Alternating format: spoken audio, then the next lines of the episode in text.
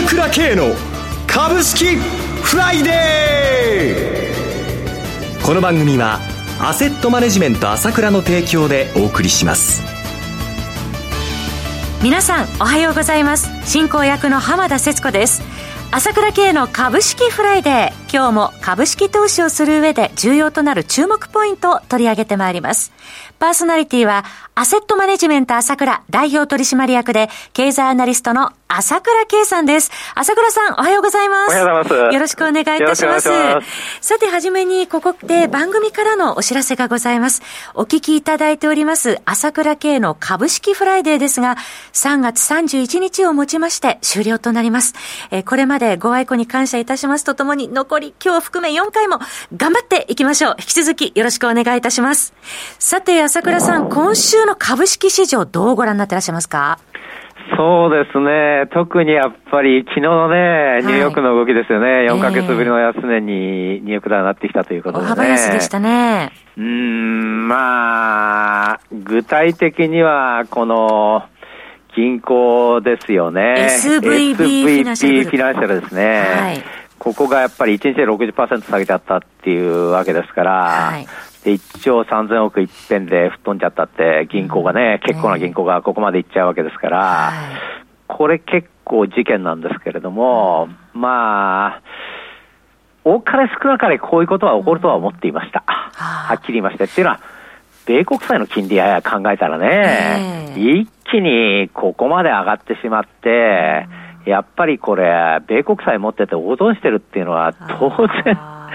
次から次へとあるに決まっているわけですよ。融資先の企業の業績が悪化してくるということですよね。そうです。えー、それもあるわけですよね。えー、だからここは、まあ、テック企業を特にやってますから、はい、あそういう影響が出たということなんですけれども、えー、まあ今までこう見えてなかったものがやっぱりこの政策の関係で出てくるっていうのは、これやっぱり一つ出てきたかなっていうことで、はい、えー、やっぱり、えー、いずれにしても、このまだまだこの金利はまだ上がるっていう傾向なので、はい、まあ、あおいおいこういう問題もいろいろ出てくる可能性はあるなというふうに身構えた方がいいと思いますね、アメリカでは特にね。えー、信用不安に関する問題、はい、ちょっと警戒しておいた方がいいということですね。その方がいいと思いますね。はい。はい。えー、さて、後ほど日本株の見通しについては伺いますが、朝倉さん、来週3月18日は大人気のの朝倉セミナー開催ですが、今回どのようなお話されるか少しだけ教えていただけますか？そうですね。もちろんこの辺のところというのがやっぱりあるわけですね。今アメリカでこういう話が出てきましたけれどもね。はいえー、ただ一方で日本株好好調ということで、えー、あの、ちょうどあの水曜日に、あの朝倉セミナーの半年前のやつを公開したんですけども、動画ですね。えー、一つはやっぱりこの、なぜ FRB は高肌なのかって、まあ、金利をどんどんどんどん上げる傾向なんですけれども、はい、まあ、このことについて6ヶ月前に話しましたので、えー、まあ、だからアメリカ株についても話したんですけれども、やっぱりこういう傾向出てきたかなということで、まあ、これは参考にしてもらいたいと思うんですけれども、はい、もう一つ今日公開するのは、このインフレで日本株が大相場になるということで、あの、そこをやっぱり6ヶ月前のセミナーで言ってましたので、それもこう無料公開今日したいと思いますので、はい、両方合わせてみると、やっぱり今の状況っていうのが、まあ6ヶ月前に言ったことがそのまま出てきてるんで、分かりやすいんじゃないかなと思うんですけれども、そこの時点でもうインフレ収まらないよとい。うことを私言ってきたわけなんですよね、もう半年前から。はい、で、現実に日銀はあのまあ、去年も1.2%とかどうとか言ってたんですけれども、今年も2%割れになるって言ってるんですけど、そうはならないと思います。うん、その中で日本株相当上がっていくと思うんですけれども、はい、そのことをまあその動画で言ったんですけれども、さらに今ここでもうこの上がってきましたよね。はい、まあ、要するにこの東証の1倍割れのうんぬんっていう、あの、PBR1 倍割れ、えー是正ということで大きく出てきましたので、はい、この辺のところも含めて、やっぱりインフレになってくるっていう中で、日本株が相当動いてくるということも一つ話してみたいと思いますし、あらゆるものが変わっていくというものも、あの、あまた話してみたいと思います。今の米国のことも話してみたいと思いますけど、その辺のことを、まあ、問題点っていうのをびっちり話したいと思いますので、はい、もちろんこの銘柄マスター、長谷川新一、西野さんつも出ますので、これも楽しみにしていただけると思いますね。動画もチェックしていただきたいですね。はい、えー、次回の朝倉オンラインセミナーの開催は、来週3月18日土曜日午後1時30分から午後5時までです。オンラインセミナーのみの受付となりますが、参加料金は税込み1万3000円、原則クレジットカード決済のみとなります。クレジットカードをお持ちでない方で、セミナー参加をご希望の方は、ASK1 のフリーダイヤル0120-222-464 0120-222-464までお電話ください。なお、こちらのセミナーでは、取扱い商品の勧誘を行う場合がございます。また、今後の新型コロナウイルス流行の状況によってはセミナーが実施できない場合もありますので、ご了承ください。それでは、おしや、お知らせを挟みまして、朝倉さんに詳しく伺ってまいります。鋭い分析力で注目、経済予測のプロ、朝倉慶。日々のマーケット情勢や株式情報、個別銘柄の解説を朝倉本人とスタッフが平日16時、メールで約10分の動画を無料で配信中。株の判断に迷ったら朝倉慶。詳しくはアセットマネジメント朝倉のウェブサイトへ。本日の市況解説無料メールマガジンにご登録ください。アセットマネジメント朝倉は、証券取引、金銭、有価証券の予託、貸付行為は行っておりません。また、情報提供する金融商品の取引では、相場変動などにより損失を生じる恐れがあります。取引説明書、契約締結前交付書面などを十分にお読みいただき、ご理解の上お取引ください。金融商品仲介業者登録関東財務局長金中第605号。さて、朝倉さんにここからは今後の見通しなども伺っていきたいと思いますが、日経平均株価は昨日までで5日連続高、えー、この間の上げ幅1125円ということで、えー、2万9000円も見えてきたというところですね、朝倉さん。そうですね。まあ、やっぱり、昨日の空売り比率が38.8ということで、久々に40%割れましたよね。はいえー、あの基本的にはやっぱりあの日銀トレードも含めた売りっていうのの決済が今日の S q になりますので、はいえー、そこでの買い戻しっていうのが活発に出てきたということが、この上げのね、えー、原動力だったとは思いますよね。はい、要は溜まってたものがやっぱり自動的に決済になりますので、その関係もあって、えー、買い戻したということと、まあ、いつも言ってますけれども、えー、どうせ買い戻すんだったら、あ短期で買い戻して、えー、S q で儲けちゃうという外資の思惑がありますので、えー、S q にめがけてきたということはあると思います。で、すまで、その、まあもちろん現物のあれを見ると、海外投資家の売りが先週も994億円なんですけども、先物7989億円買ってるんですよね。そうですね。70連続買ってるってね、えー、強烈だなと思いましたけども。ましたね。えー、まさにやっぱりこう、はっきりこのメジャー S q をめがけてきたなと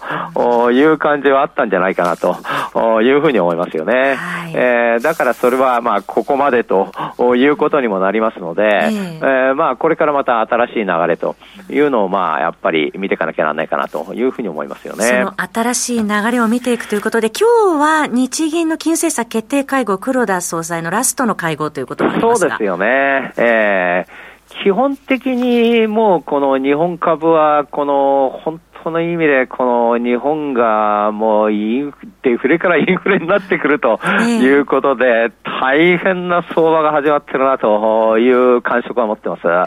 えー、それから国のバックアップも含めて相当な相場になっていくなと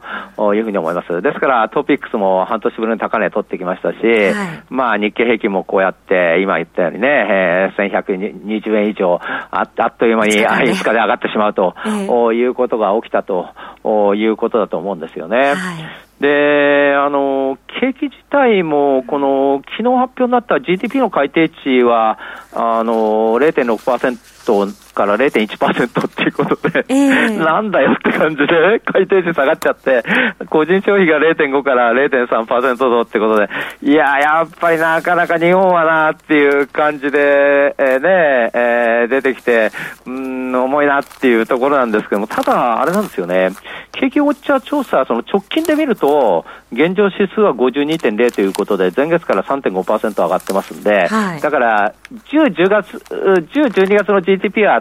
まあ、大したことなかったけれども、この、この後はやっぱりインフレのいろいろあれが出てきてて、やっぱり、えー、今年になってからはやっぱり変わってきてるというふうに思いますので、あの、10、12月の GDP はあんまり気にする必要はないかなというふうに思いました。はい、ただ、そういう中で今言ったように日経平均がきれいに上がってきて、トピックスも半年ぶりの高値取ってはきたんだけれども、はいやっぱり短期的にはこうやってニューヨークダウが4ヶ月ぶりの安値を取ってきたっていうことと、やっぱり私が一番気にしてるのは、それ以上に今日の日銀の会合ですよね。はい。どうご覧になってらっしゃいますか？私は、誰も言ってないんですけど、はいまあ私はあ YCC 撤廃するんじゃないかと見てるんです。だどうしようもないんでね、えー、市場を見てる人間から見ると、どうしようもないんで、これは YCC、あの、イーズカンプコントロールを撤廃するしか、いずれ撤廃するっていうのはみんな言ってるんで、えー、四六って上田さんになってからって言うんだけれども、はいまあ、そしたらまた明日から金利が上がり始めちゃうんですよね。えー、上田さんへの期待で、明日から金利が上がり始めてしまうので、その前にやるしか私はないと思うので、私は、まあ、黒田さん相場もやってきた人なので、まあ、日銀もやっぱり、いわゆるこの、なんていうんですかね、政策集団としての継続性があるわけですから、はい、一番やるタイミングっていうのは、ここじゃないかなと思うんで、誰も言ってないんですけれども、はい、あのここは現状維持っていうのが全般的なあ見方なんですけれども、ね、体制はそうなってますね。体制はそうなんですけど私はいや、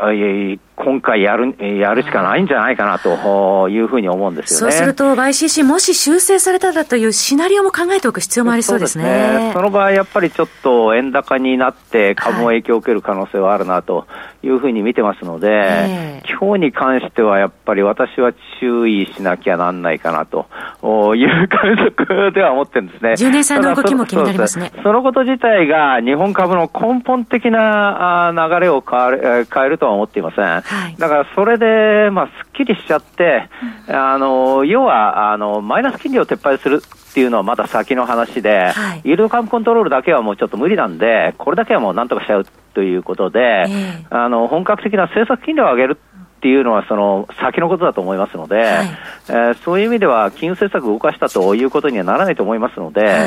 い、YCC の撤廃だけは早めにやるというのが筋じゃないかなと思ってるんですね、はい、そこでの波乱は気にしてるんだけども、ただ、それがあったにしても、そこで混乱した後っていうのは、綺麗な上げ相場になってくると思いますので、はい、それを期待すると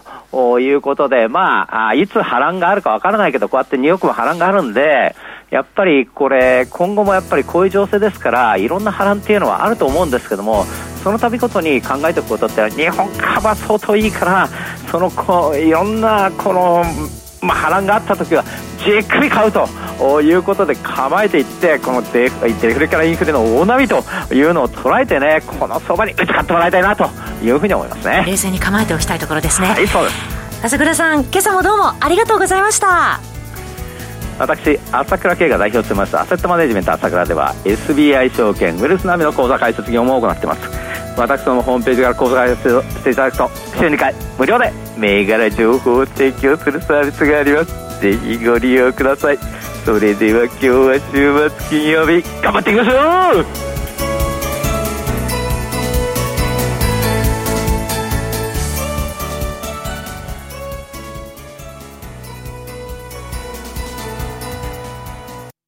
この番組はアセットマネジメント朝倉の提供でお送りしました。最終的な投資判断は皆様ご自身でなさってください。